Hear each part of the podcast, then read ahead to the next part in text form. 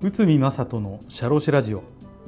皆さんこんにちは。社会保険労務士の内海正人です。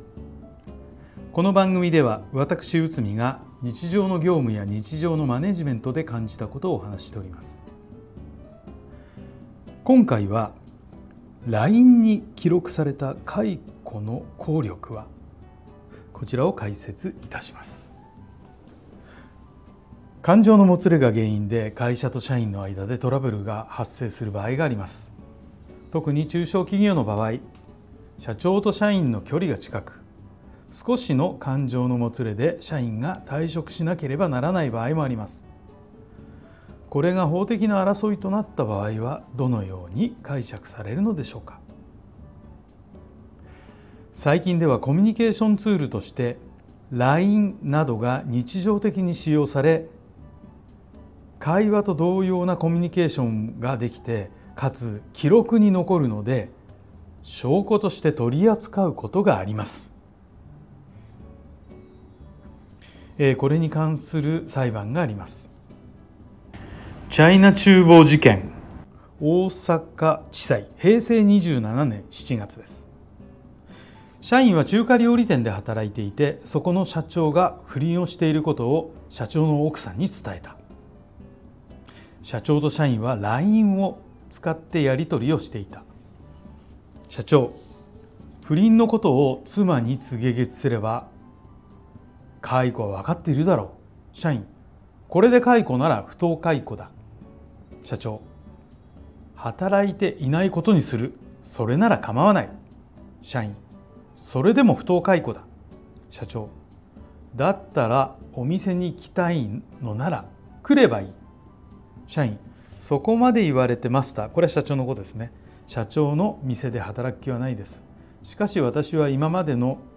方たちみたいに泣き寝入りするつもりはありませんよ。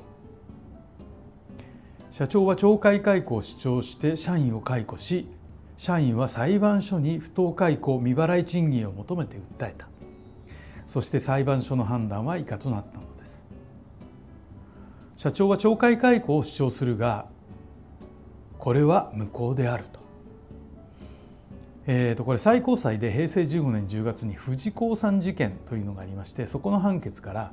「懲戒解雇を含む懲戒処分は就業規則の定め社員に周知して有効ということですね。でこの会社は就業規則を作成していなかったので懲戒解雇は無効だよということになりました。その後、えーと、社長は退職合意を主張するということなんですけど LINE のそこまで言われてマスターの店で働く気はないですが根拠と主張主張しました。裁判所はその後の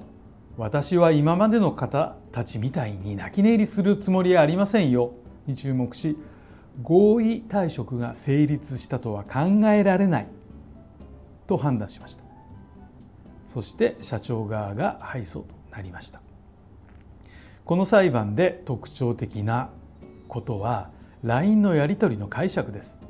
社長側は働く気はないという文言のみを取り上げて退職の合意があったとしていますが裁判所は LINE, LINE 特有の環境を考慮し前後の文脈から判断をしているのです。このように LINE などのコミュニケーションツールはとても使いやすく会話のような感覚でやり取りが進みます。その反面ボタンの掛け違いなどが起こって必要以上に内容がエスカレートする危険も秘めているのですそして会話と違って双方の言ったことが記録として残るという特徴もあるのですということで LINE に記録された文字というのは結構これ効力として強いものとなってしまいますよね。